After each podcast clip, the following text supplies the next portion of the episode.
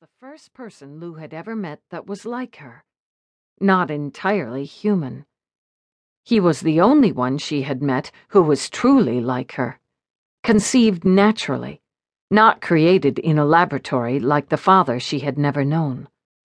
It had been dark when they'd escaped from Outpost. By daylight, she could see him better. He was young, not much older than her. Seventeen, eighteen at the most. Well, that made sense. He couldn't have been conceived much earlier than her. His hands were steady on the wheel. His skin was darker than hers, brown instead of caramel. He was taller, lanky, but he had the same high, rounded cheekbones, the same wide, dark eyes, wiry black hair, and sweeping lashes that she did. You knew my father, didn't you? Loup asked him. Tio Martin? Yes, of course. What was he like? Quiet, Christoph said, concentrating on the road. Very intense. All of them were, the original kin. My father, too. Henri. Henri, he agreed in acknowledgement. He was the leader, the smart one. He died, too? Christoph spared her a sympathetic glance. They all died, Loup. Why? He sighed. Because they burn too bright, too hard, and too fast. You know? I know, Loup murmured. After a lifetime of hiding her true nature and pretending to be something she wasn't, she'd burned bright and fast and hard in Outpost. In the town known as Santa Olivia before it was cordoned off from the rest of the world and occupied by the U.S. Army creating a buffer zone to protect the country from a pandemic that had decimated a generation, from a threat of invasion that might or might not have been real.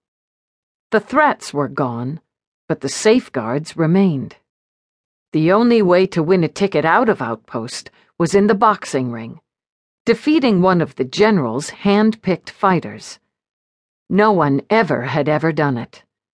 Only Loup's brother had ever come close. She had dedicated her life to a single cause, redeeming her older brother's death, making it turn out right. Reliving Tom Garron's destiny. A tight canvas square hemmed by ropes. An opponent like her, like her newfound cousin. Not quite human. Strong and fast and fearless truly fearless. How many of us are there? she asked Christoph. Of us kids? He grinned. Only seven here. But it seems like more when we're all together. We're not so quiet. All boys, too. What about in America? I don't know. He shook his head. The Army did a lot of genetic experiments before the program was shut down. There are maybe a hundred soldiers like that guy Johnson, maybe more.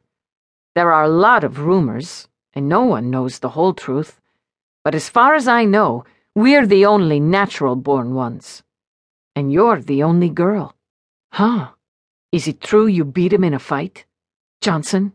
Yeah. Loup rubbed her right eyebrow. The gash had healed cleanly during her confinement, leaving a thin pink scar. Yeah, I did. Christoph whistled. That must have been a hell of a fight. It was. She replayed the moment of victory in her memory. The crowds roaring. John Johnson climbing to his feet before she knocked him down for the third and final time. Still fearless, but surprised and rueful, knowing himself outboxed and beaten.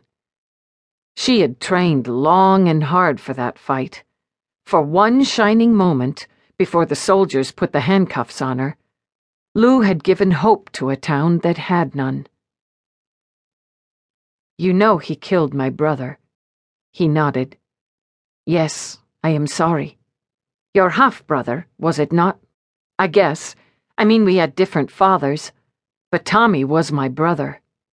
He was the one who taught me to be careful all the time. It was an accident, Loup added. Johnson didn't do it on purpose. It was his twin that Tommy was supposed to.